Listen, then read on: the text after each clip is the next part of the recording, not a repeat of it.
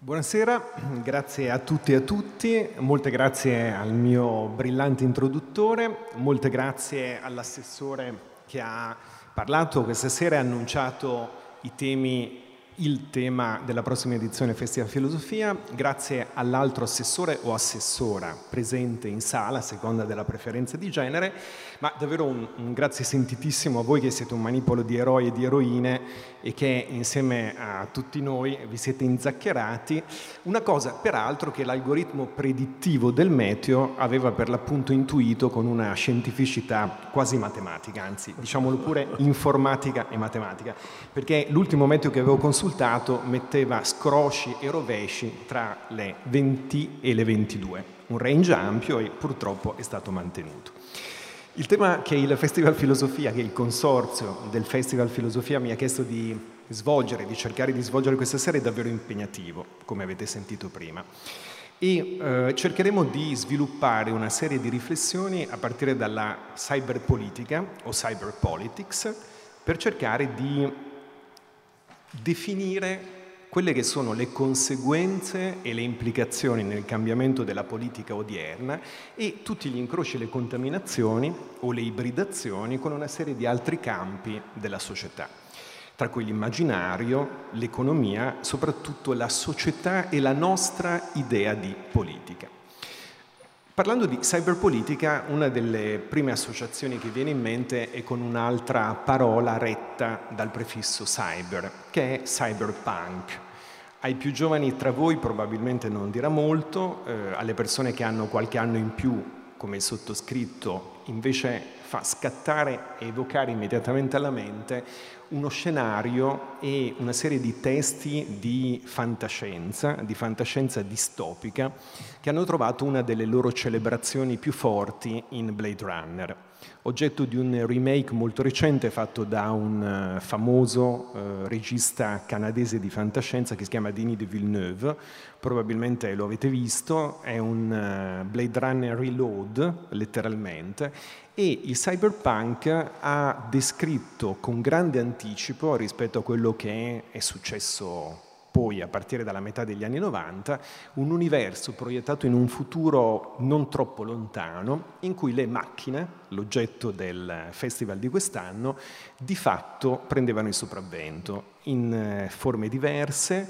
spesso rivoltandosi e generando una distopia realizzata nella quale venivano proiettate le società umane, oppure costituivano i perfetti alleati e le perfette macchine di costruzione del consenso, propaganda, alterazione del discorso pubblico, eh, propaganda spesso sotterranea, underground, non immediatamente percepibile, o underground addirittura nel senso di sottopelle, perché il cyberpunk ha disegnato e ha anticipato gli scenari che poi avremmo conosciuto dal punto di vista filosofico con l'idea di transumanesimo o postumanesimo. Ecco, il postumano è qualcosa che richiama l'idea del cyberpunk, ovvero l'idea di una serie di protesi che vengono inserite attraverso meccanismi che nel 600 di Bacone e di Hobbes sarebbero stati chiamati per l'appunto macchinici, riferiti al macchinismo e che cambiano la percezione per un verso, l'orizzonte per l'altro. Tanto che un serissimo eh, settimanale britannico, anzi il settimanale in lingua inglese globale per antonomasia, The Economist, ha dedicato una copertina alcuni anni fa con un titolo molto interessante alla minaccia alla democrazia rappresentata dai social media. Eh, era la settimana del 4-10 novembre 2017 e l'Economist metteva per l'appunto sulla sua copertina questo titolo, Social Media's Threat to Democracy, a cui una serie di teorici tecno-ottimisti rispondevano che invece i social network, che sono, lo vedremo, una milestone, una pietra miliare importante della cyberpolitica, rappresentavano al contrario una forma letteralmente di, soci, di social, per l'appunto democracy, diffondendo, promuovendo forme e formule democratiche di accesso, comunicazione, autocomunicazione, soprattutto come vedremo, a disposizione di tutti quanti noi. Eh, naturalmente lascio il quesito in sospeso e cercheremo di provare a trovare non una risposta naturalmente, ma alcune sollecitazioni, alcuni spunti in corso d'opera. Partiamo dalle definizioni. Cos'è la cyberpolitica? Tante sono le definizioni, ne adottiamo una. La cyberpolitica è l'applicazione delle ICT, le Information and Communication Technologies, ovvero delle tecnologie dell'informazione e di Internet all'attività politica e in particolare all'ambito dell'attività politica da essa non più separabile che è la sua comunicazione una applicazione delle tecnologie derivate dagli ultimi sviluppi del web così massiccia e rilevante da aver generato un processo di cambiamento della stessa partecipazione politica e soprattutto della stessa azione politica, nel senso che oggi non è più pensabile fare politica comunicare la politica se non attraverso strumenti elettronici. Eh, in un contesto che i sociologi della comunicazione chiamano di ecosistema mediale ibrido, nel quale convivono tra loro piattaforme, supporti, mezzi di comunicazione differenti, ma in cui naturalmente la direzione di marcia viene fornita e viene determinata appunto dall'evoluzione delle tecnologie del web applicate alla politica e in particolare dall'accelerazione impressionante che ad esse sta dando l'economia algoritmica per un verso e l'intelligenza artificiale per l'altro, termini che in parte si sovrappongono perché gli algoritmi costituiscono il nucleo, il nocciolo duro potremmo dire, il nucleo originario da cui parte la impressionante cavalcata della intelligenza artificiale, dell'artificial intelligence, che sta modificando profondissimamente il nostro modo di vivere, il nostro modo di consumare, ce lo racconta questa società pandemica o post-pandemica in cui viviamo. Tutti quanti nel corso del lockdown o molti di noi si sono rivolti all'e-commerce, si sono serviti di piattaforme ludiche, per esempio Netflix o molte altre, hanno fatto ricorso a forme di comunicazione per cercare di mantenere i nostri legami sociali così importanti attraverso la mediazione inevitabile delle tecnologie, i social innanzitutto, ma anche per esempio per coloro che erano impegnati in meeting non fisici, le tante eh, piattaforme che oggi sono diventate ormai note a tutti, da Google Meet a Teams, che proprio dalla sperimentazione e dall'utilizzo nel corso della quarantena e del confinamento, attraverso algoritmi, attraverso applicazioni di intelligenza artificiale, sono arrivate a produrre versioni ancora più sofisticate che verranno immesse sul mercato tra poco. L'intelligenza artificiale, come sapete, ha la virtù, il dono dell'apprendimento e dell'autoapprendimento ed è l'intelligenza che viene manifestata o che richiama forme intelligenti di azione di cui dispongono le macchine, che noi nutriamo naturalmente con la nostra azione e che abbiamo particolarmente nutrito all'interno di questa fase. I tre mesi circa del lockdown hanno rappresentato una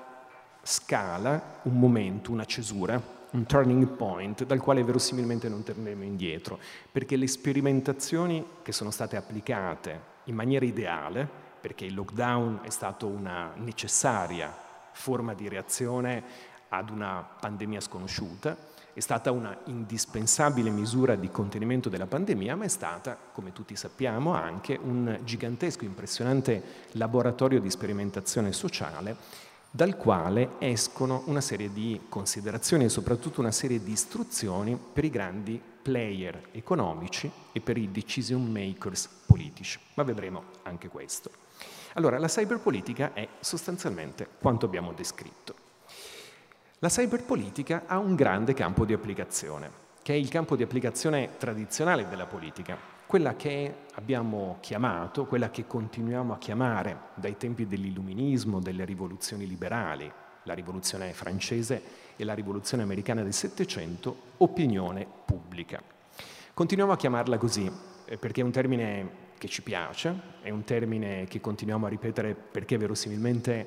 gli siamo molto affezionati, è un termine che circola fortissimamente all'interno del discorso pubblico per l'appunto da oltre due secoli e mezzo È il termine a cui ricorrono gli opinionisti, i giornalisti, gli editorialisti, gli analisti della politica e, seppure all'insegna di moltissime sfumature, gli scienziati della politica e gli scienziati sociali,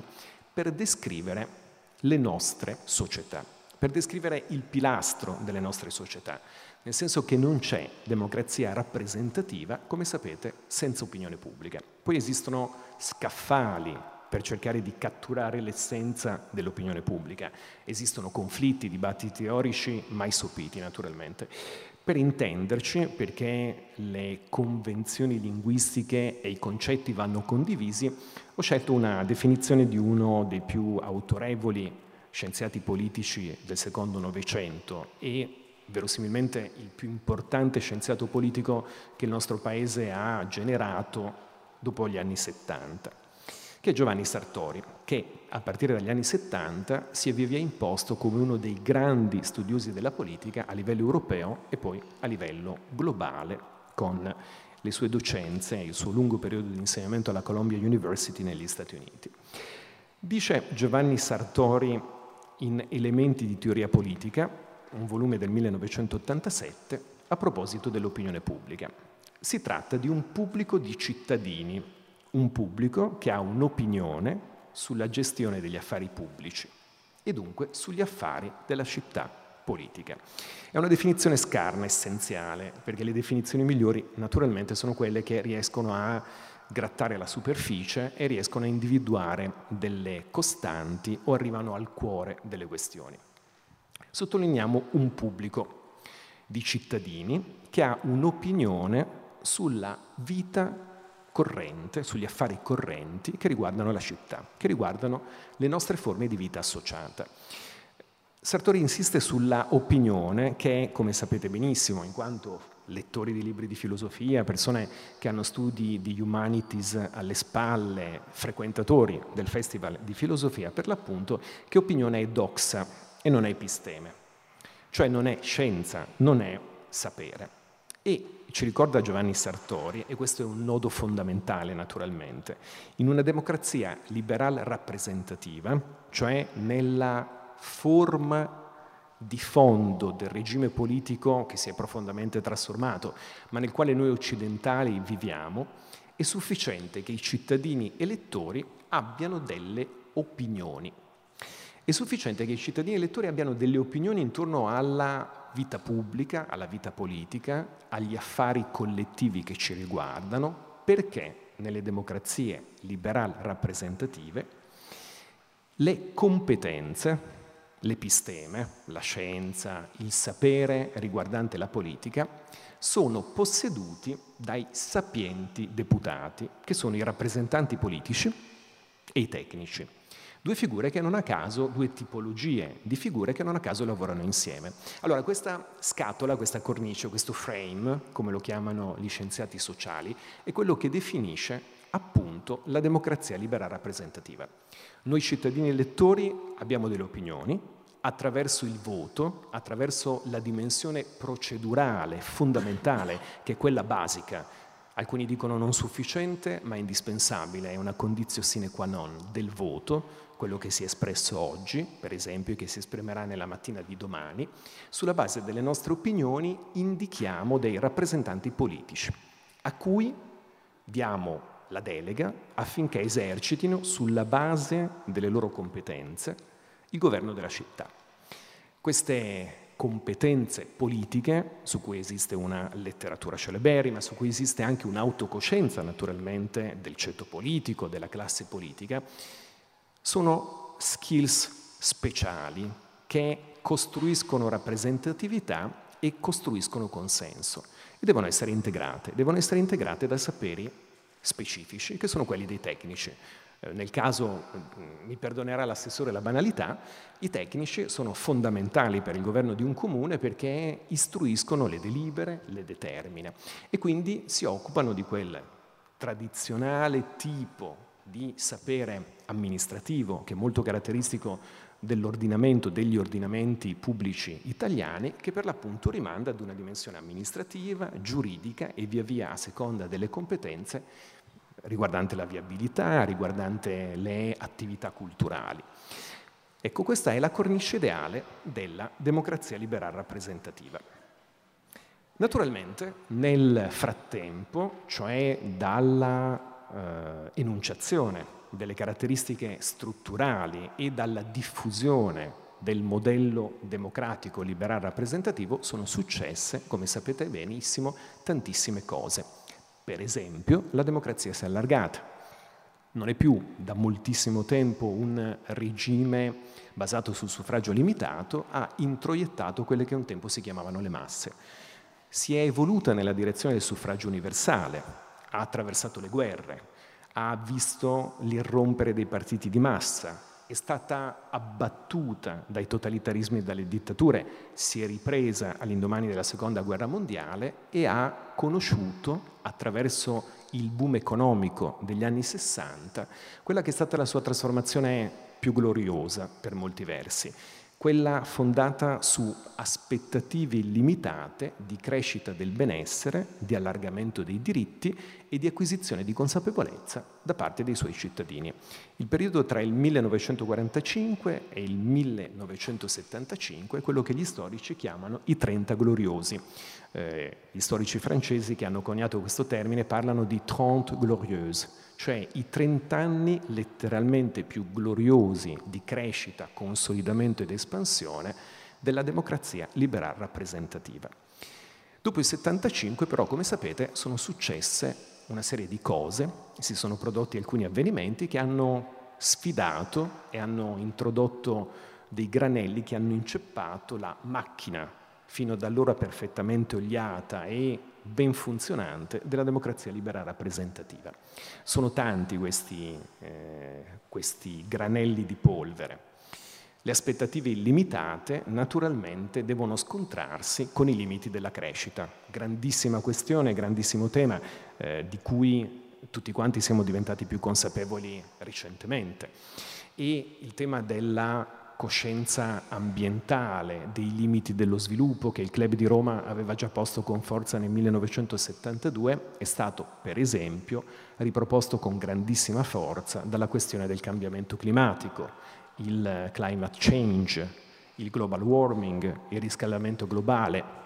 quello che avviene sulle nostre teste ed è avvenuto poco fa. Tutto questo ci ricorda con forza per l'appunto come ci siano dei limiti che non possono essere forzati oltre una certa misura. E naturalmente le nostre aspettative illimitate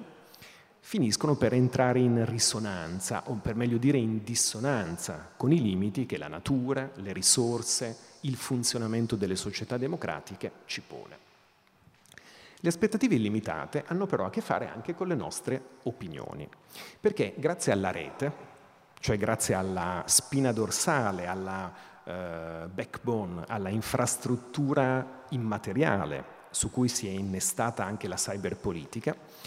le nostre opinioni si sono moltiplicate esponenzialmente, perché abbiamo la possibilità, grazie ai media digitali, di attingere in qualunque momento della giornata una incredibile quantità di informazioni. Informazioni per acquisire solo una parte, una percentuale delle quali un tempo ci saremmo dovuti recare in biblioteche, avremmo dovuto svolgere una serie di operazioni pratiche e materiali, avremmo avuto bisogno di prendere un libro, di aprirlo, di consultarlo, di trascrivere degli appunti, di fare delle schede. Oggi basta un clic oppure basta schiacciare un tasto perché il mondo, quella biblioteca di Babele che è per l'appunto il mare magnum del web, ci venga riversato in qualunque momento della giornata, di giorno, di notte, mentre stiamo pranzando, mentre stiamo viaggiando distanziati su un mezzo pubblico, ci venga restituito. E ci venga restituito con una enorme facilità di consultazione che destruttura naturalmente quell'altra componente fondamentale che hanno i libri e che caratterizza la civiltà alfabetica,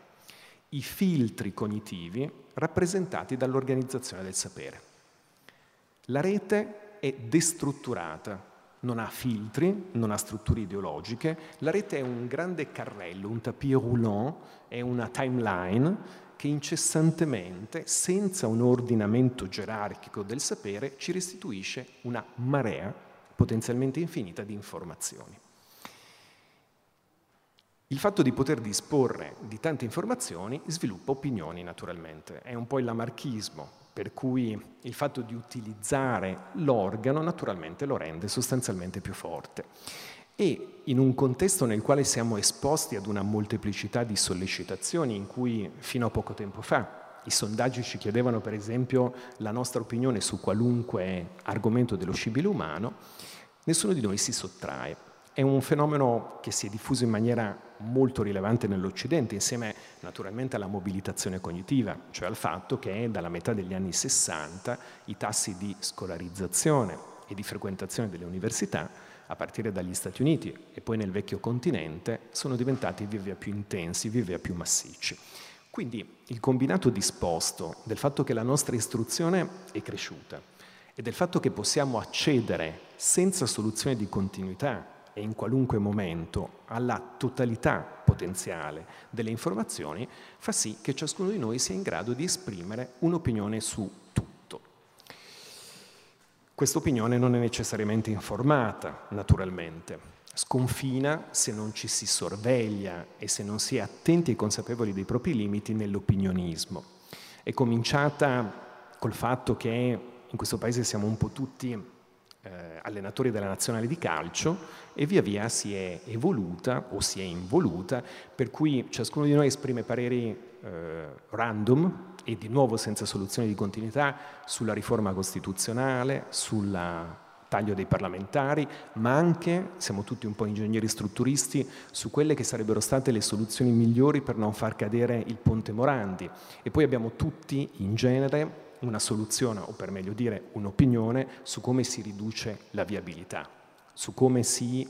aumenta o si diminuisce il prelievo fiscale dello Stato, su come si salva l'ambiente. Naturalmente c'è molta buona fede eh, in tutto questo, ma c'è anche un problema c'è un problema che riguarda per l'appunto il fatto che ci approvvigioniamo di informazioni senza ordinamenti e senza strutturazioni gerarchiche e questo lo vedremo tra poco. Insieme al fatto che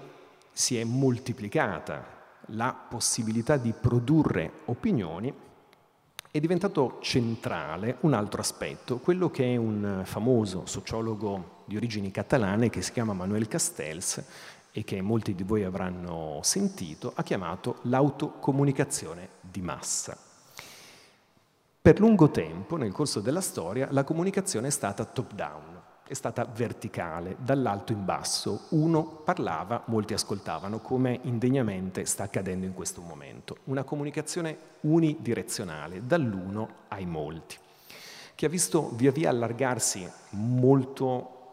limitatamente e molto lentamente lo spettro, la possibilità, il palco per coloro che volevano dire per l'appunto la propria. E in genere questa possibilità di dire la propria coincideva con il fatto di ricoprire dei ruoli formali.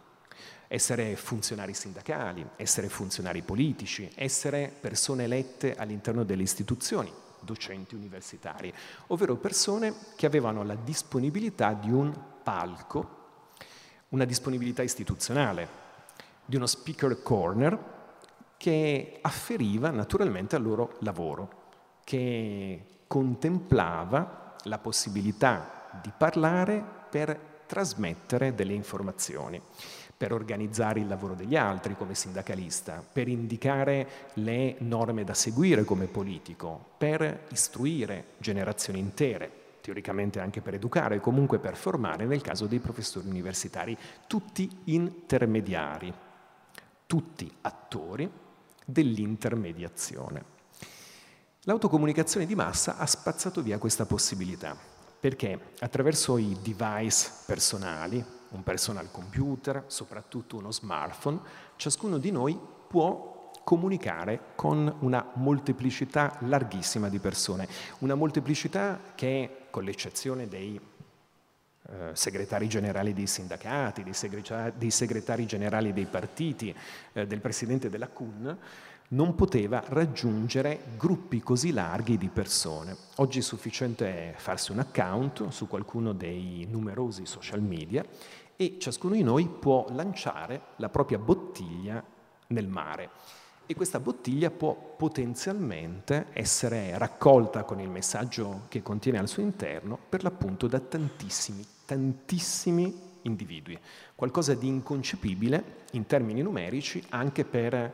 che so, per il New York Herald, cioè il giornale popolare più venduto nella metropoli comunque vetrina dell'Occidente degli anni 10 del Novecento. Oggi questo è possibile perché? Perché lo smartphone che ciascuno di noi possiede, perché il 4G, figuriamoci il 5G,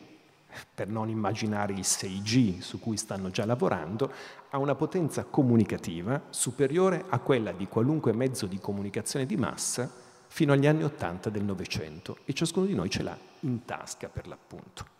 Di nuovo abbiamo un organo e abbiamo la possibilità di utilizzarlo, di stimolarlo, di rafforzarlo. In tutto questo è cambiata l'opinione pubblica, naturalmente, cioè siamo cambiati noi, noi che siamo gli attori, che siamo gli anelli dell'opinione pubblica. E la fase della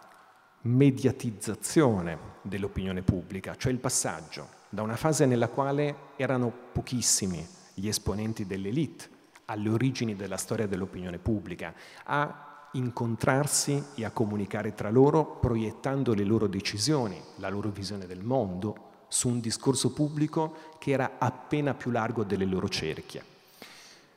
L'illuminismo delle logge massoniche, delle gazzette che hanno fatto la rivoluzione francese, dei salotti, della sociabilità altoborghese aristocratica. E poi ancora lo sviluppo dei partiti e dei sindacati di massa, quando era ancora uno che parlava ai molti, ma masse significative di persone che non erano mobilitate cognitivamente, non possedevano strumentazioni culturali, spesso erano analfabete, entrano all'interno dell'opinione pubblica nella definizione che abbiamo visto poc'anzi di Giovanni Sartori, ovvero persone analfabete, operai, braccianti, contadini, per esempio in luoghi come questi, l'Emilia Romagna, che grazie alla mediazione dei funzionari dei partiti di massa si occupavano della cosa pubblica, sentivano parlare e a loro volta parlavano sviluppando opinioni rispetto al governo della città, del territorio, delle loro comunità. Fino con gli anni 50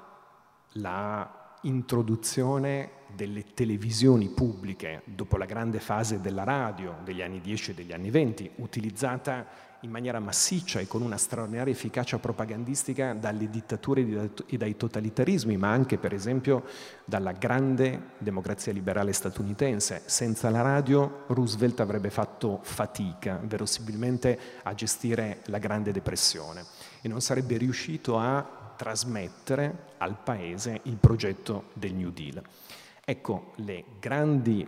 televisioni di Stato, come si diceva all'epoca, i servizi pubblici costruiscono l'opinione pubblica e costruiscono contemporaneamente, per la prima volta nella storia, degli apparati professionali di figure che si occupano di costruire l'opinione pubblica. Figure che non hanno a che fare con la politica direttamente, sono gli staff dei mezzi di comunicazione. Staff, operatori, figure presenti prima all'interno delle televisioni di Stato e poi con gli anni Ottanta, nel caso statunitense con due decenni di anticipo, anche all'interno dei grandi networks privati. Sempre mediatori però, ovvero sempre figure che hanno il compito, in questo caso il compito professionale, il compito retribuito di istruire, formare, indirizzare l'opinione pubblica. Poi arriva la postmodernità e tutto questo castello, questo castello che ha coinciso con la politica razionale, con la razionalità politica, con l'idea che la politica fosse governata da sistemi ideologici e che avesse finalità razionali, salta sostanzialmente per aria. Perché con la postmodernità, cioè con la fine degli anni 70, si introduce all'interno del discorso pubblico, all'interno della discussione intellettuale e via via questa monta, dilaga, si diffonde, viene veicolata dai media, l'idea che le grandi costruzioni razionali che hanno messo in forma l'Occidente, che hanno strutturato le nostre comunità politiche, che hanno fornito la spina dorsale delle democrazie liberali rappresentative per tutti gli attori ideologici partiti coinvolti, anche per quelli che la criticavano, per quelli che la volevano cambiare, per quelli che volevano sostituire i gruppi dirigenti e i partiti al potere, ma stando all'interno del suo perimetro, condividendone il frame, tutto per l'appunto salta per aria. Perché? Perché la convinzione che via via, prima come un rivolo confinato a cerchie di intellettuali, poi via via come un fiume, come un fiume che alla fine esonda, tracima, abbatte le dighe,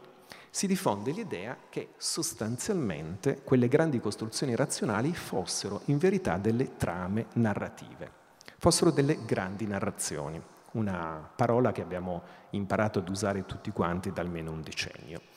che non ci fosse nessuna superiorità e nessuno standard morale più elevato in questi grandi racconti e che fossero tutto sommato dei racconti intercambiabili. Naturalmente questi racconti traevano la loro legittimità da una serie di architravi, da una serie di pietre miliari anche, che sono per l'appunto entrate in crisi. Tutte queste grandi narrazioni, le ideologie, ci raccontavano di un progresso che agiva all'interno della storia, del fatto che da punti di vista differenti la storia andava in una direzione unilineare, precisa, come una freccia temporale, e che oggi è peggio di domani.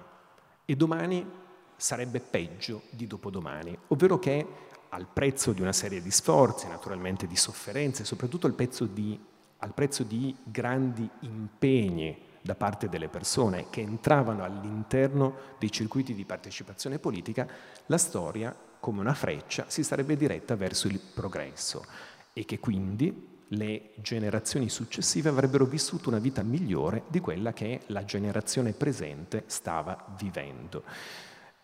È una fede, naturalmente. L'idea del progresso è la mondanizzazione, la secolarizzazione dell'idea trascendente dell'aldilà, come sapete. Questa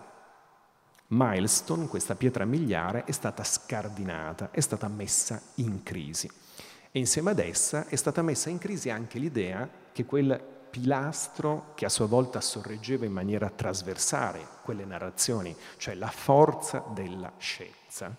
l'indiscutibilità della scienza. La scienza ha dibattiti interni, la scienza cambia di paradigmi, ci è stato raccontato e mostrato, ma che quella trama scientifica in realtà non fosse così solida che la scienza potesse produrre delle deviazioni rispetto al percorso storico di miglioramento, di progresso, di crescita delle ricchezze. Pensiamo alle armi sempre più sofisticate, alla bomba atomica, a quello che ha significato per la riflessione filosofica, come nel caso di Günther Anders o della scuola di Francoforte. E ancora col passare del tempo, più recentemente, a proposito di distopie, come la scienza possa attraverso la manipolazione genetica, attraverso l'ingegneria genetica, dare origine anche a progetti tutt'altro che commendevoli, oppure, a proposito di più o meno teorie del complotto, come possa essere asservita a grandi interessi, Big Pharma, piuttosto che alcuni ricconi della Silicon Valley che starebbero sperimentando la vita eterna attraverso per l'appunto la criogenetica e l'ingegneria genetica. Allora, se la scienza non è più così solidamente, solidamente established, se non ha delle fondamenta così solide, diventa qualcosa di sostanzialmente equivalente ad una narrazione. E se la politica non è in grado di produrre progresso e quindi miglioramento delle condizioni materiali di vita delle persone attraverso l'allargamento dei diritti, attraverso la diffusione del benessere economico, attraverso la riduzione delle disuguaglianze, anzi se, come per l'appunto inesorabilmente a partire dalla metà degli anni 70, prima lentamente, poi con una velocità sempre più rapida e oggi quasi esponenziale, le disuguaglianze e le divaricazioni sociali aumentano, anche la politica razionale e le sue ideologie sono sostanzialmente narrazioni. Sono racconti, alcuni dei quali manipolati e finalizzati a trarre in inganno i cittadini elettori. Anche perché il terzo pilastro o il terzo benefit delle ideologie nel frattempo si è sgretolato sulla base del processo che avevamo raccontato poc'anzi, ovvero le ideologie funzionavano perché mettevano a disposizione delle persone dei pacchetti full fully inclusive potremmo dire, dei pacchetti chiavi in mano di lettura della realtà. Questo valeva per popolazioni non mobilitate cognitivamente, ovvero valeva per persone che non avevano percorsi culturali, percorsi formativi, che le mettessero in condizione di giudicare individualmente. Allora, come sapete, abbracciare un'ideologia significava accettare una visione del mondo che aveva una risposta per ogni ambito ed ogni problema della vita collettiva. Io sottoscrivevo il mio patto personale, il mio personal agreement con l'ideologia e entravo all'interno di un mondo, di una subcultura, di una comunità fatta anche di persone che avevano legami, che si aiutavano reciprocamente, che si rispettavano e entravo all'interno di un discorso definito da un perimetro in cui c'erano risposte ad ogni problema della mia esistenza. C'erano risposte anche rispetto ai grandi quesiti esistenziali, filosofici, intellettuali che sulla base delle mie conoscenze potevo pormi. Ma nel momento in cui viene messa a disposizione di ciascuno di noi una grande biblioteca facilmente consultabile attraverso la tecnologia e nel momento in cui cresce attraverso il tasso di scolarizzazione, la mobilitazione cognitiva, quel pacchetto non mi serve più. Anzi, quel pacchetto diventa costrittivo, quel pacchetto diventa una gabbia, una gabbia d'acciaio, avrebbe detto Max Weber, che con il 68 si è sostanzialmente palesata. Perché il 68 è stato l'innesco di quel processo di diffusione dell'individualismo di massa, ossia della convinzione che ciascuno di noi rappresenti, cosa che è una soggettività irriducibile che è un processo irreversibile, dal quale non si torna indietro. Una volta acquisita la consapevolezza di essere ciascuno un individuo a sé stante, una soggettività portatrice di un peculiare punto di vista non negoziabile, che non può essere messo in discussione, perché se qualcuno mette in discussione il proprio punto di vista, mette in discussione più complessivamente la propria struttura autopercepente in quanto individuo singolare, ecco che da quel processo non si torna indietro e ogni organizzazione collettiva, ogni struttura e matrice comunitaria deve fare i conti, conti estremamente problematici, eh, antinomici per molti versi, col fatto che deve aggregare individui irriducibili. E le tecnologie hanno reso tutto questo straordinariamente più forte. Le tecnologie ci hanno resi ancora più presenti a noi stessi. In particolare quella che Lee Rainey e Barry Wellman hanno chiamato la tripla rivoluzione tecnologica, quella all'interno della quale siamo sostanzialmente immersi, ovvero l'intersezione di internet, social network e smartphone che per l'appunto sta alla base della cyberpolitica, cioè sta alla base del trasferimento sul piano collettivo delle nostre pratiche individuali, che è un grosso problema per la politica. Ma le ICT, le Information and Communication Technologies, della tripla rivoluzione tecnologica, hanno perfettamente incontrato una serie di bisogni sociali e hanno fornito risposte, soluzioni che le ideologie, le organizzazioni collettive, le aggregazioni comunitarie non erano più in grado di affrontare. In particolare hanno fornito tre tipi di risposte. Una risposta all'indebolimento delle relazioni sociali, una risposta all'allargamento della libertà privata, perché uno dei grandi straordinari processi del Novecento è stata la riduzione dei tempi dedicati al lavoro e quindi la disponibilità, l'apertura di spazi via via sempre più larghi per la nostra vita privata e naturalmente per il soddisfacimento o per l'aspettativa del soddisfacimento dei nostri bisogni individuali. Questo, come sappiamo benissimo, non significa davvero l'allargamento del tempo liberato, perché le tecnologie aprono spazio, ma può essere che ciascuno di noi sia facilmente raggiunto da una mail lavorativa in qualche orario improbabile della notte o che venga chiamato sul suo cellulare mentre se ne sta in qualche isola tropicale. Eppure potenzialmente e in generale è aumentato il tempo libero che non coincide per l'appunto con il tempo liberato. Terzo, la terza domanda sociale proveniente dalle società occidentali a cui le ICT hanno fornito una risposta insuperabile e straordinaria, che ha trovato uno stop nella pandemia, è la richiesta di velocità. C'è qualcosa che ci accomuna, che accomuna la postmodernità alla modernità, ed è l'accelerazione della freccia temporale. Ciascuno di noi vuole fare più cose in sempre meno tempo. Ciascuno di noi vuole viaggiare, raggiungere luoghi lontani, impiegando per l'appunto meno tempo. Questa velocizzazione è la croce delizia dell'Occidente ed è un processo che ha subito una battuta d'arresto con il confinamento, lo vediamo nelle perdite eh, sui bilanci delle compagnie ferroviarie e delle compagnie di navigazione e soprattutto delle compagnie aeree, un problema piuttosto serio, non sappiamo cosa accadrà, ma è facile scommettere che se e quando le cose si ristabilizzeranno, perché questo accadrà fortunatamente, la nostra richiesta di velocità tornerà a essere molto forte. E in attesa di poter viaggiare fisicamente la velocità ci viene consegnata appunto da questo oggetto, da questo oggetto tascabile o da questo altro oggetto tascabile, innervati dalle ICT. Le ICT hanno poi reso il costo della trasmissione dell'informazione molto più basso, perché andare a comprare un giornale costa 1,50 euro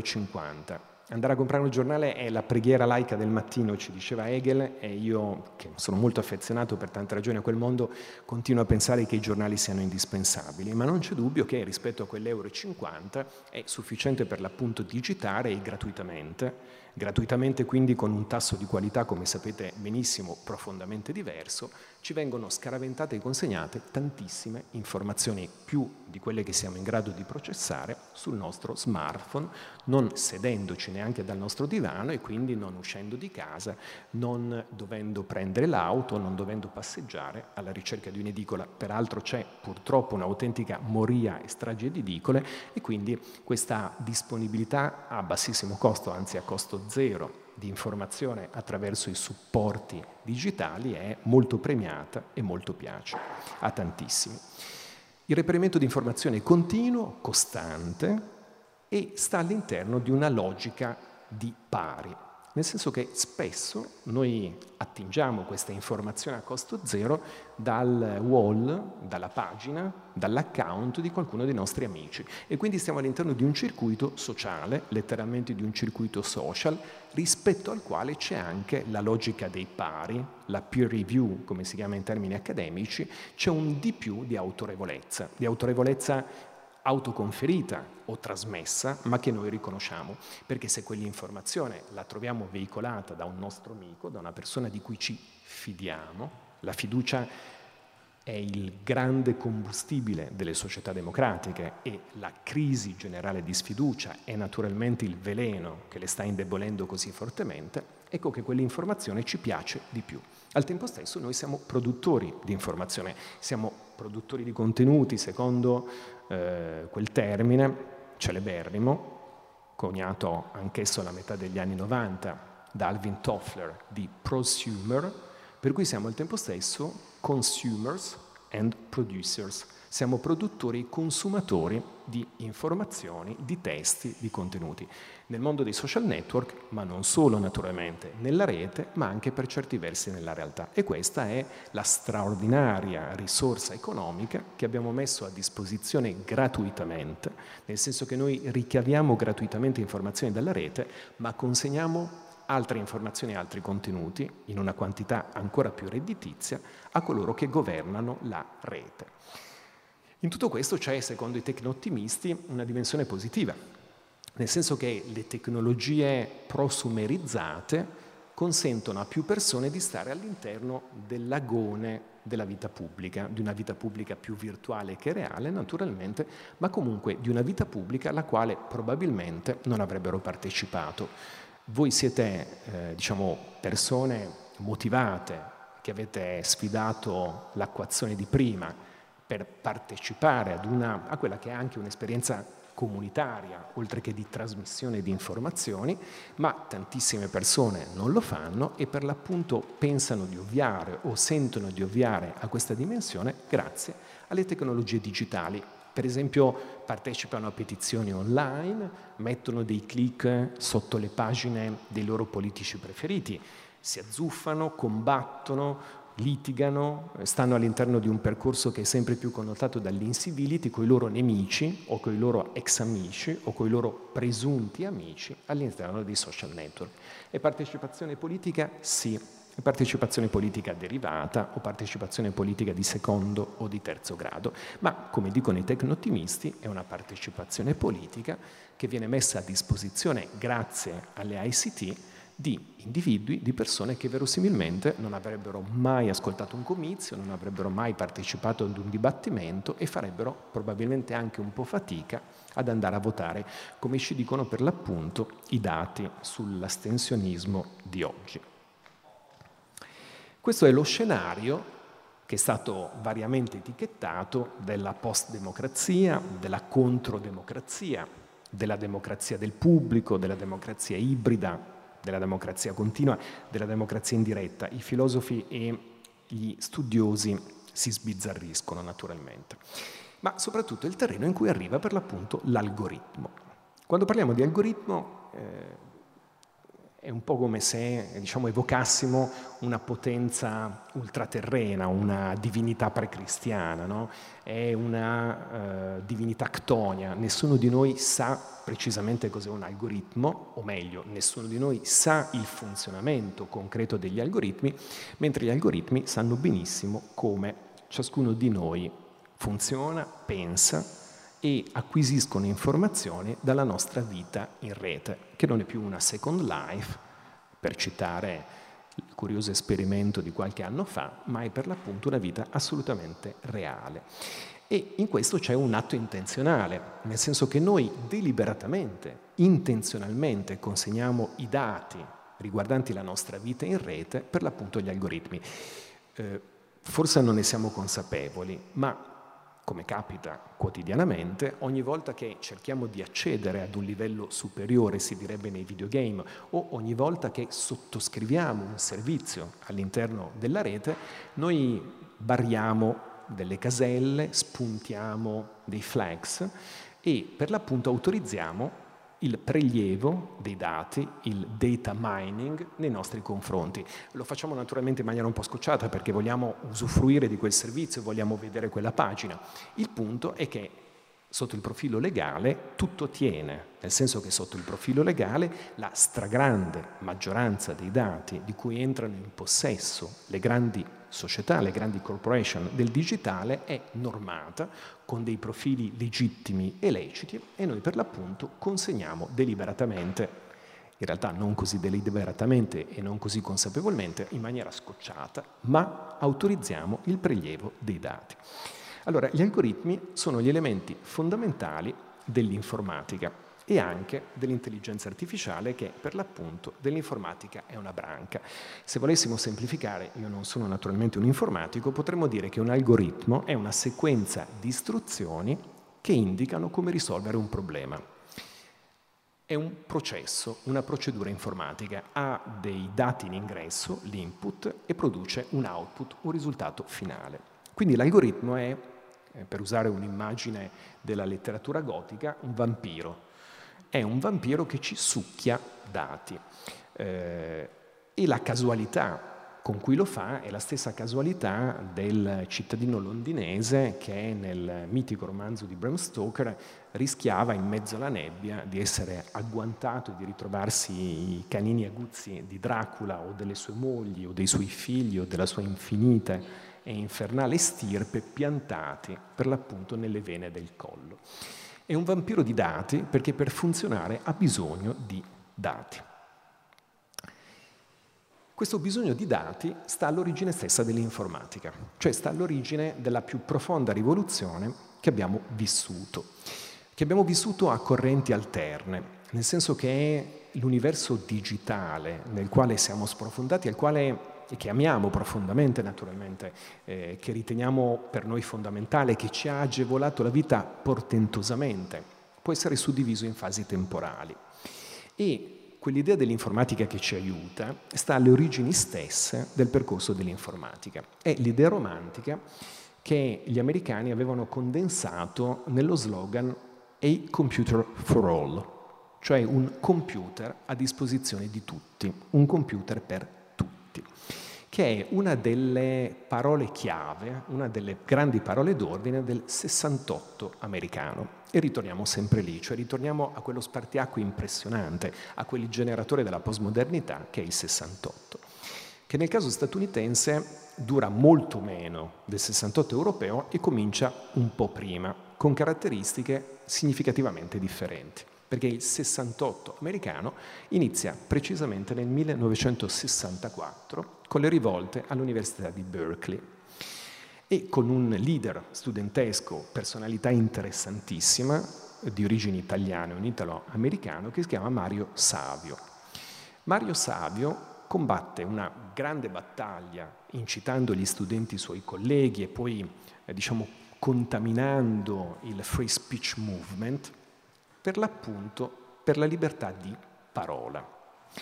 Il 68 americano è quello del Free Speech Movement dell'Università di Berkeley, cioè la richiesta degli studenti di avere il diritto di parlare e di interloquire da pari con i loro professori e quindi con l'idea di mettere in crisi, di attaccare la visione gerarchica, strutturalmente gerarchica del sapere, in una società, quella americana, ovviamente patriarcale, eh, molto white, molto gerarchica. Da qui poi il 68 americano individua una serie di altri eh, grandi nodi da aggredire, la battaglia per i diritti civili e la guerra del Vietnam, che naturalmente investe direttamente gli studenti perché, come sapete, molti si iscrivono all'università per non ricevere la cartolina precetto che li costringeva per l'appunto ad andare a combattere nel sud-est asiatico. Quindi c'è qualcosa di sensibilmente diverso rispetto alla uh, dimensione fortemente ideologizzata del 68 europeo e in particolare del 68 francese. E il Free Speech Movement chiede la messa in discussione dei diritti di proprietà intellettuale, altro aspetto fortemente diverso rispetto all'Europa e fortemente interessante, perché all'interno grandi, eh, delle grandi università politecniche della California, quelle che fanno da incubatore per l'appunto alla evoluzione, alla nascita e poi alla evoluzione acceleratissima dell'informatica, come Stanford, come la stessa Berkeley, come il Caltech, come l'MIT, c'è una strutturazione fortemente gerarchica del sapere e c'è naturalmente un lavoro costante con le corporation, perché grandi le grandi università tecnologiche e politecniche statunitensi a quell'epoca lavorano, lo fanno tutt'oggi naturalmente, ma a quell'epoca possono essere considerate come delle grandi, dei grandi rami, delle grandi branches di ricerca e sviluppo di alcune multinazionali e soprattutto di una multinazionale, IBM,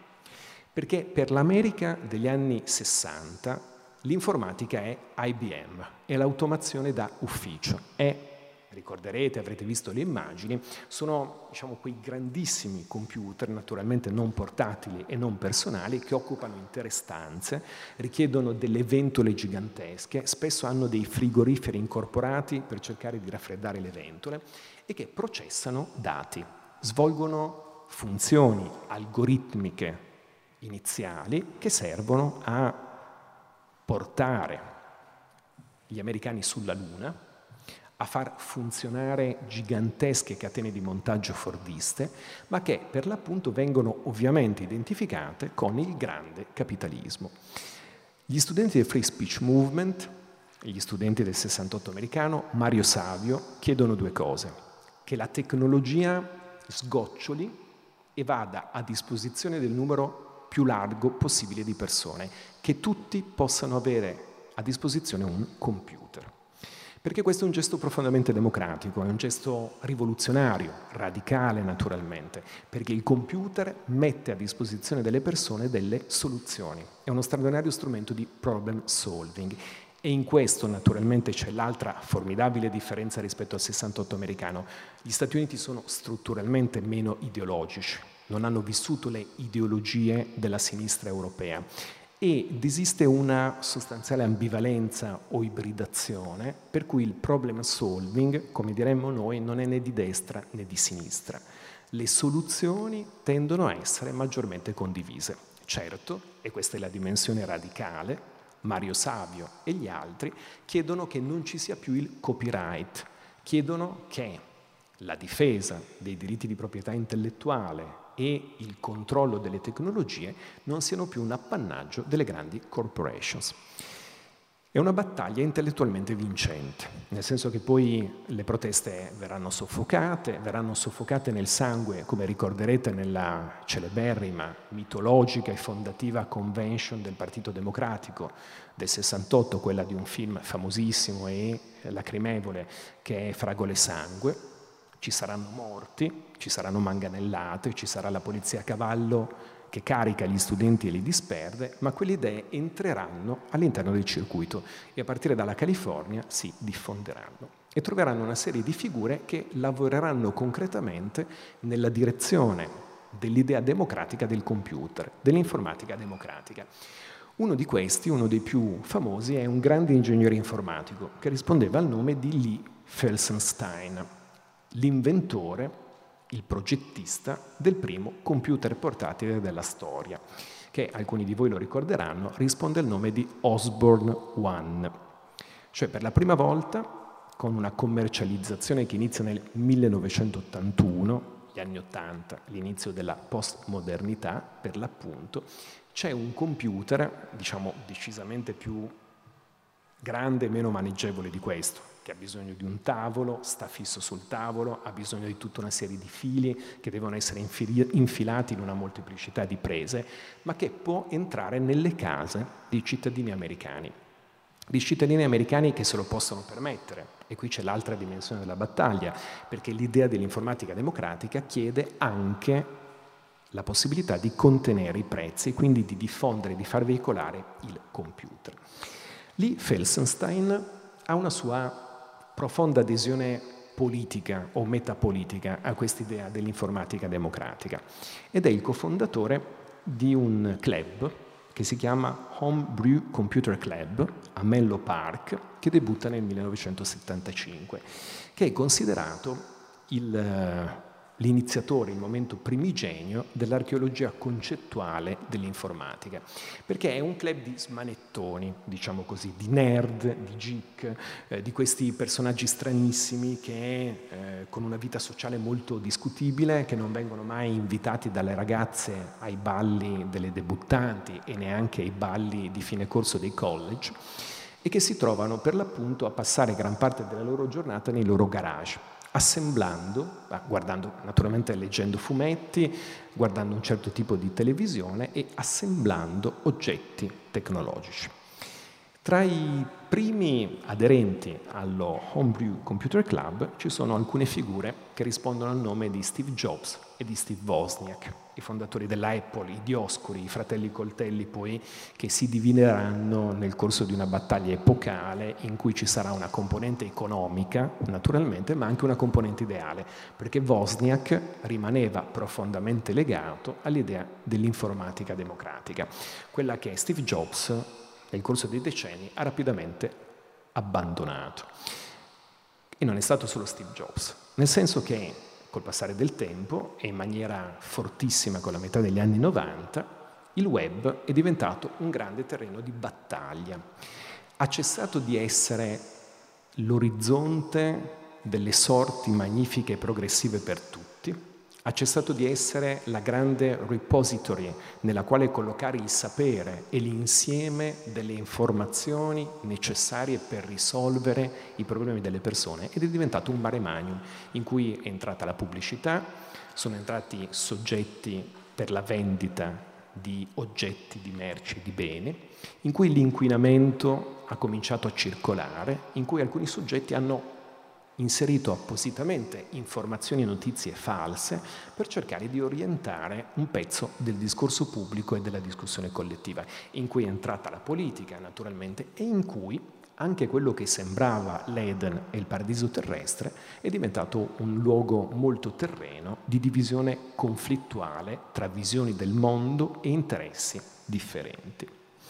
E naturalmente quando le cose si complessificano e quando uno spazio apparentemente o a lungo tendenzialmente neutrale diventa un luogo di competizione, ci sono dei vincitori e dei vinti.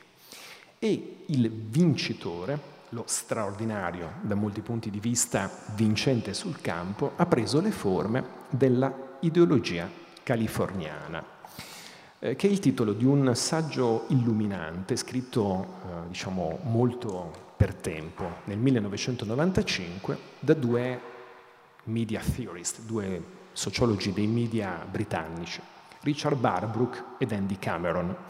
che in questo saggio hanno cercato di definire la configurazione di un modo di pensare dominante all'interno della rete. Un modo di pensare dominante che è quello che ha riscritto le regole di ingaggio della rete. È stato un lavoro di genealogia Foucaultiana, letteralmente, un lavoro di ricostruzione archeologica dei saperi e delle idee che in maniera sotterranea, in maniera carsica, si configuravano e definivano dei paradigmi dei paradigmi che poi hanno generato algoritmi, che hanno generato programmi, che hanno definito una visione del mondo alla quale si ispirano i programmatori e i programmisti delle grandi corporation. Per cui quando digitiamo in una stringa di Google o di un altro motore di ricerca una parola, noi troviamo una organizzazione gerarchica del sapere. Ecco, quello spazio aperto, il web, nel quale il sapere doveva essere destrutturato, degerarchizzato, è diventato un nuovo ordinamento gerarchico, una nuova cattedrale in cui qualcuno per l'appunto stabilisce che se cerchiamo quella cosa prima arriva questo item, poi quest'altro item, poi quest'altro item ancora. Naturalmente la scala degli item, cioè la timeline, la gerarchia con cui arrivano i rimandi e i link, è il combinato disposto di ragioni commerciali, cioè di soggetti che pagano per far salire nel ranking la loro stringa, il loro sito, i loro contenuti, ma anche di una visione del mondo, perché quei programmatori e quei programmisti, quelli che creano gli algoritmi, ritengono che ci sia una gerarchia delle cose. E la gerarchia delle cose è ispirata dalla ideologia californiana, che, come ci dicono Cameron e Barbrook, è una miscela unica di cibernetica, neoliberismo, social-darwinismo o darwinismo sociale, che è un pezzo fondamentale della visione del mondo degli anglosassoni da Herbert Spencer in avanti ed è l'ideologia ufficiale del capitalismo anglosassone dalla, dagli anni 80 dell'Ottocento in avanti e l'aspetto interessante è la controcultura libertaria californiana, quella per cui a un certo punto gli, i vecchi hippies eh, che stavano a Ashbury Park a San Francisco e che hanno fatto il 68 americano, non avendo una propensione ideologica, sono rifluiti a cercare di cambiare il mondo per l'appunto attraverso l'informatica. E qui, dopo aver frequentato le grandi università tecnologiche della California, hanno trovato dei soggetti disponibili a fornire loro dei prestiti, i famosi iniziali venture capital, il capitalismo di ventura, per costruire le loro macchine. Questi soggetti iniziali erano dei facoltosi appartenenti ad alcune famiglie importanti, per esempio la famiglia di Bill Gates. Bill Gates era sì uno smanettone, diciamo così, stava probabilmente qualche ora all'interno del garage di casa. Il punto però è che il garage di casa non era quello di una famiglia qualunque, non era quello per esempio dei genitori di Steve Jobs, ma era quello di una grande dinastia finanziaria americana, perché la famiglia Gates è la famiglia che ha portato alla storia statunitense il capo degli uffici dell'ufficio legale della Rockefeller Foundation e la famiglia Gates è la famiglia tradizionalmente dei legali di fiducia dei Rockefeller appunto dagli anni 80 dell'Ottocento. E quindi Bill Gates si è messo a finanziare, avendo una certa disponibilità di soldi, per l'appunto le sue invenzioni e anche le invenzioni di alcuni altri smanettoni. Poi questa ideologia si è strutturata e ha visto appunto la confluenza della visione libertaria, profondamente individualista e anarchica di questi vecchi hippies con l'adesione ideologica e strutturale alla centralità dell'impresa del capitalismo e dell'azienda degli Yappies. Sono gli anni Ottanta, sono gli anni Ottanta che non finiscono mai, come ha scritto una volta in maniera molto brillante e divertente Massimo Gramellini. Noi siamo sempre immersi negli anni Ottanta, quando gli Yuppies e gli Hippies, cioè i due poli antitetici della cultura pop americana e di una certa società statunitense si incontrano, in qualche modo quando New York e Los Angeles San Francisco si incontrano, generano appunto le grandi corporation high tech, in cui naturalmente quell'idea eh, emancipatoria della informatica democratica si stinge e si scolora via via, diventa sempre meno rilevante e si impongono sullo scenario altre idee. Però è interessante, è interessante perché ci racconta di come la postmodernità sia il luogo delle ibridazioni, il luogo delle contaminazioni, di come delle visioni appartenenti alla New Left, alla nuova sinistra degli anni 60 statunitense, si siano incredibilmente amalgamate con quello che era il neoliberismo nascente per molti versi e che si stava consolidando. E quindi al centro della Californian Ideology, eh, l'equivalente di, di, quella che i marxisti avrebbero chiamato il soggetto motore della storia, cioè la classe creativa la classe creativa degli informatici, dei progettisti, dei creatori delle app, eh, dei generatori degli algoritmi, di coloro che possiedono i segreti arcani del coding, il codice, quello che sta all'origine dei programmi che fanno funzionare tutte le nostre applicazioni, in cui di nuovo c'è per l'appunto una eh, ibridazione in cui c'è di nuovo la fusione, l'amalgama tra due dimensioni diverse. C'è il ricordo, la reminiscenza eh, di quell'idea dell'artigianato all'interno dei garage che è molto americana, è il do it yourself, è il self-help, è il fai le cose da solo. Hai un problema, aiutati che il cielo ti aiuta come Michele Lessona nell'Ottocento aveva tradotto l'idea del self-help, cioè l'idea che l'individuo è in grado di risolvere qualunque problema. Serve forza d'animo, forza di volontà, eh, servono tecnologie naturalmente, in grado per l'appunto di essere sempre più sofisticate per avvicinarsi alla risoluzione del problema. Non esiste problema che la tecnologia e la forza d'animo e la volontà non risolvano. E questa dimensione questa dimensione originaria degli smanettoni degli anni 70, gli ex hippie, si sposa con il disciplinamento, come avrebbe detto Foucault, capitalistico della vita in azienda, con l'idea della centralità e della forza dell'azienda e in particolare della forma più sofisticata e perfetta, anche dal punto di vista giuridico, di azienda che il capitalismo americano il più grande capitalismo del Novecento abbia prodotto, che è la corporation, la multinazionale, che è l'azienda perfetta. Così perfetta da potersi fare attore politico in prima persona o da potersi fare soggetto che influisce e orienta la politica per l'appunto. E qui arriviamo alla terza fase, quella che stiamo vivendo, la fase dell'ipermedia, cioè la fase della tripla rivoluzione tecnologica e quella in cui i media, i media di massa,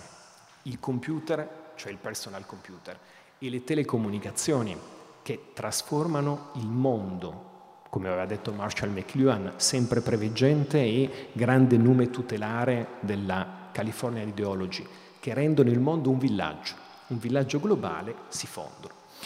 Noi viviamo in un'epoca ipermediale, un'epoca ipermediale che soddisfa sempre il nostro bisogno di conoscenza che soddisfa la nostra volontà di acquisire informazioni su ambiti, aspetti, questioni di cui non possiamo avere esperienza diretta. Questa è la forza dei media e questa è la forza risolutiva, la chiusura del cerchio degli ipermedia.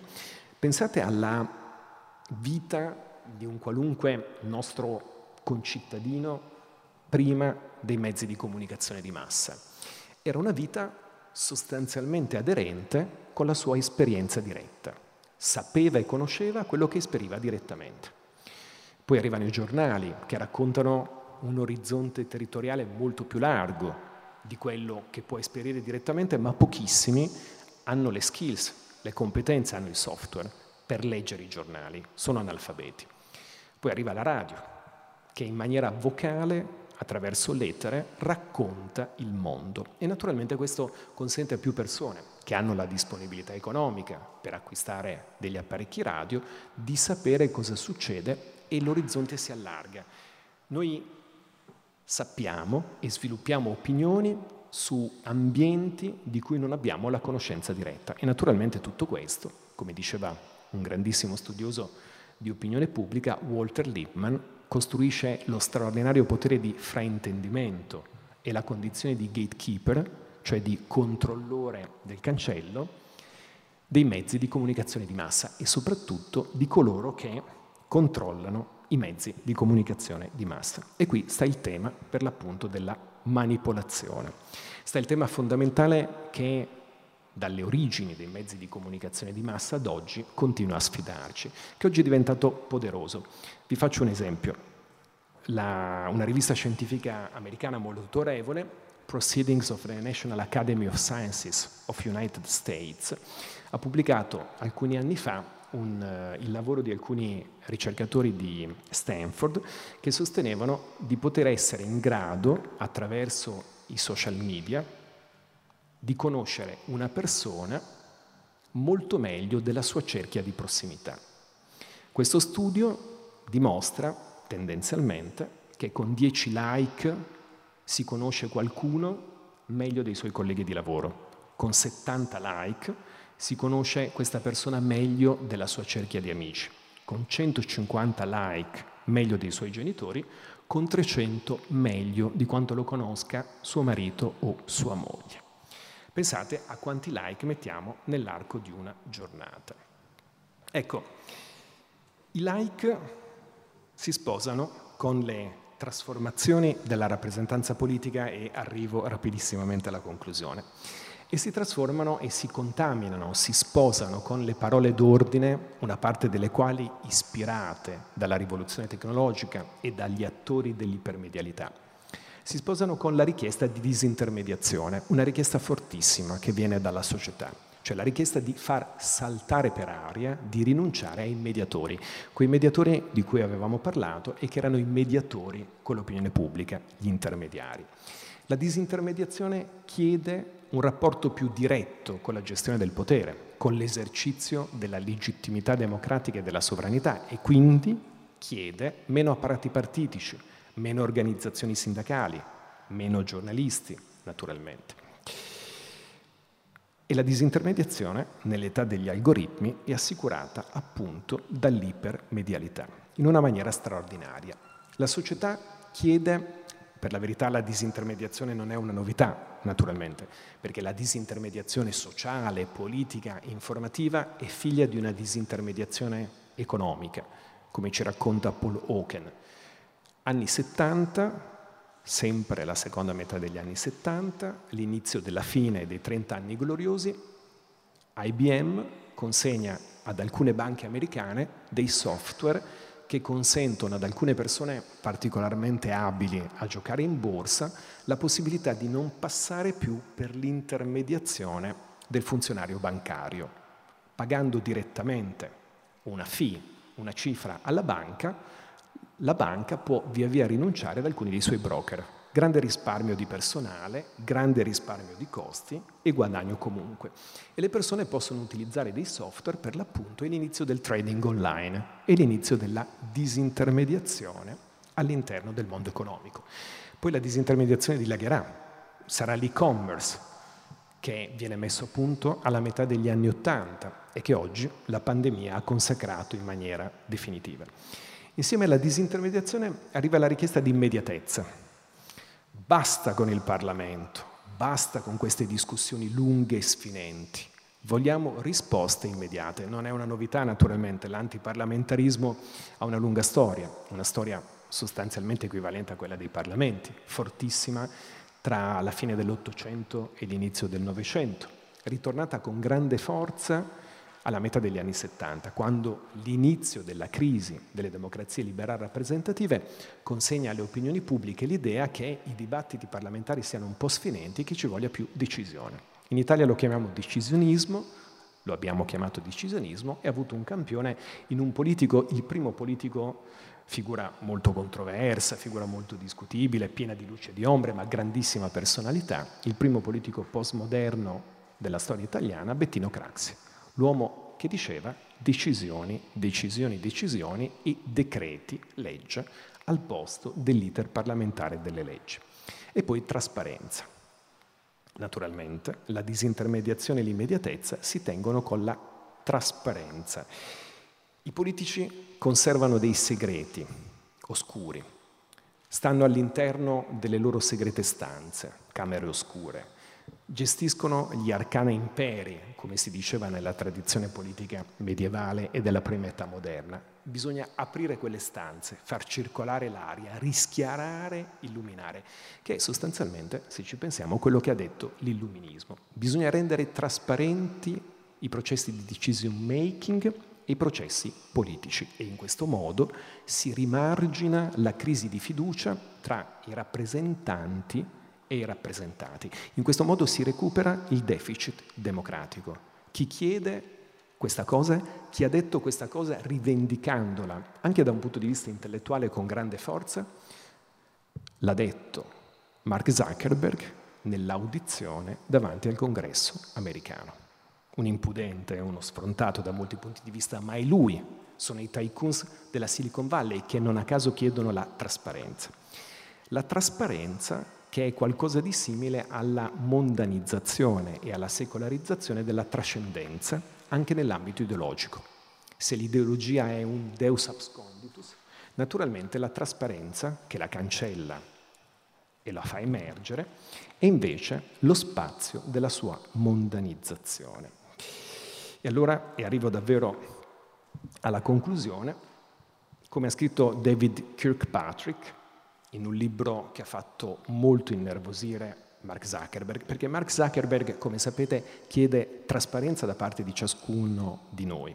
e dice che se non si ha nulla da nascondere, non si vede perché non si deve rendere la nostra esistenza trasparente, ma ha sempre grossi problemi con quelli che scrivono biografie su di lui. In genere li cita per cause miliardarie, scoraggiandoli naturalmente. Allora uno di questi suoi biografi non autorizzati, David Kirkpatrick, scrive Facebook si fonda su una premessa sociale fondamentale, la vita moderna sarà permeata da una inevitabile trasparenza diffusa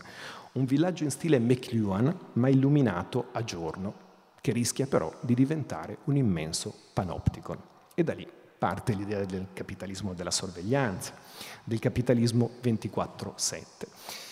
Naturalmente la trasparenza incontra così tanto successo nella nostra epoca perché è una parente stretta di un'altra idea tipicamente postmoderna, l'idea dell'autenticità. Noi vogliamo esperienze autentiche, vogliamo cibi autentici, cibi biologici, cibi a chilometro zero, vogliamo non più prodotti di massa serializzati, standardizzati, fordisti, vogliamo merci e beni che ci restituiscano un'idea di autenticità, così come vogliamo naturalmente amici autentici. Ecco, e davvero giuro che concludo, il punto è che questa gigantesca richiesta di trasparenza, quella che agisce all'interno della cyberpolitica prevede una serie di logiche mediali da cui nascono delle spinte verso la ipersemplificazione e l'aggregazione omotetica e omofiliaca, cioè gli algoritmi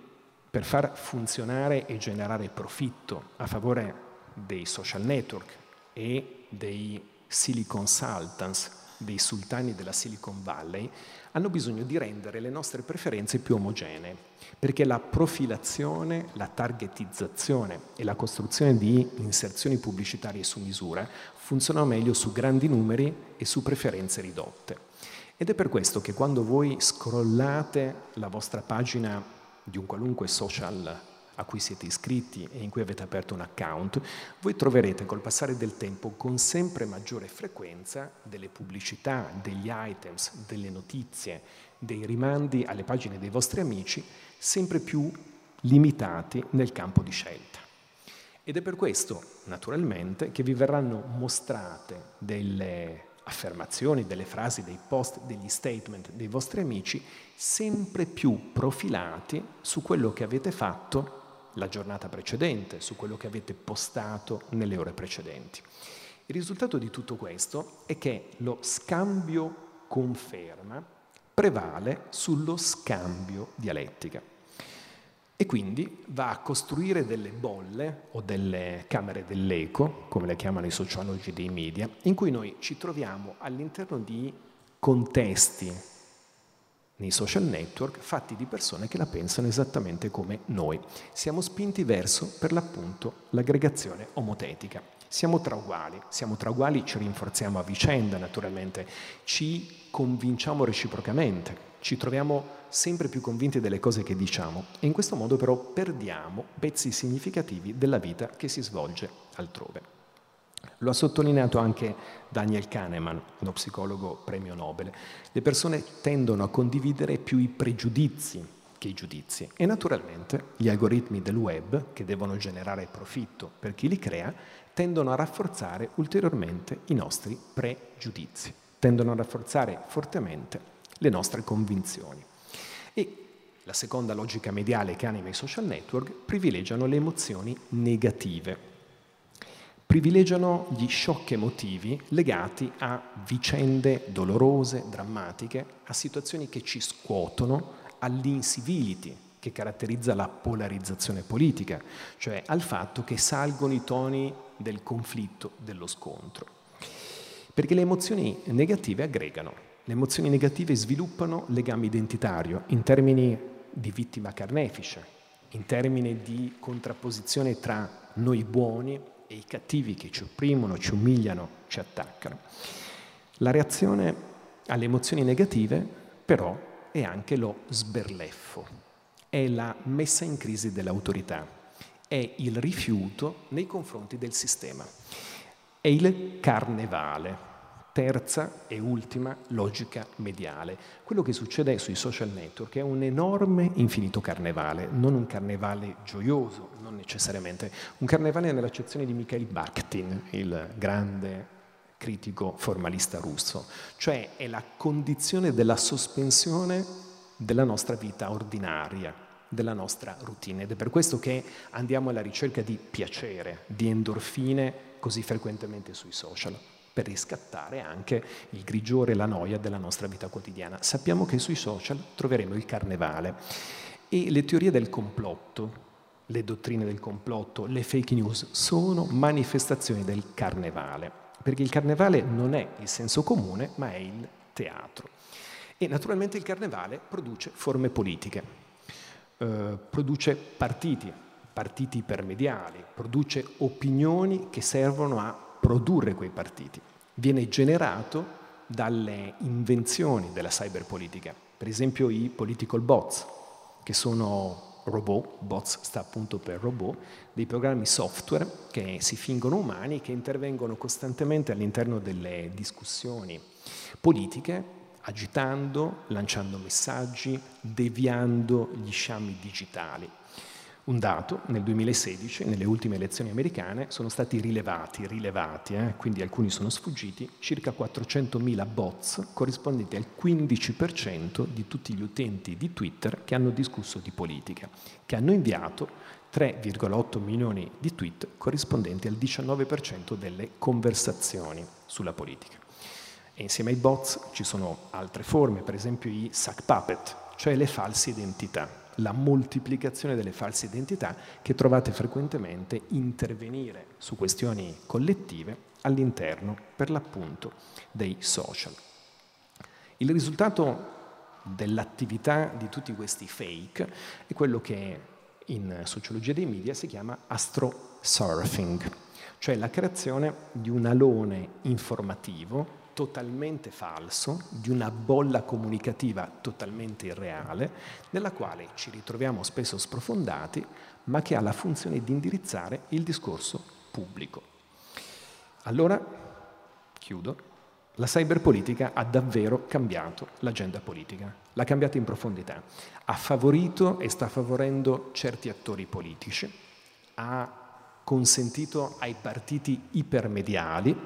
partiti che dispongono di leader estremamente mediatici e che non esisterebbero senza quei leader di diventare i principali stakeholders della nostra vita politica. Ne cito solamente due in maniera molto neutrale. Senza l'ipermedialità in Italia non ci sarebbe stato il Movimento 5 Stelle, senza l'ipermedialità in Spagna non ci sarebbe stata Podemos. Due partiti tra loro diversi in verità, ma che sono al governo per l'appunto. La cyberpolitica aggrega rilevandole, esattamente come fa la pubblicità commerciale su internet. Aggrega le opinioni, quelle più diffuse, le targetizza e costruisce programmi per i leader politici e per i partiti che riproducono quello che la maggior parte delle discussioni che si sviluppano sulla rete propone. È il meccanismo della following leadership, cioè leader che ripetono a ciascuno di noi quello che vuole sentirsi dire e che fanno programmi su misura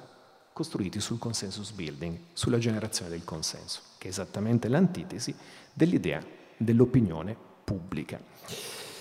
E allora, tutto questo ha messo profondamente in crisi la rappresentanza. Come se ne esce? È una domanda che, con la quale ci lasciamo. È una domanda che, ha, che ha un quesito, un interrogativo preventivo, nel senso di noi vogliamo davvero uscire da questo stato di cose,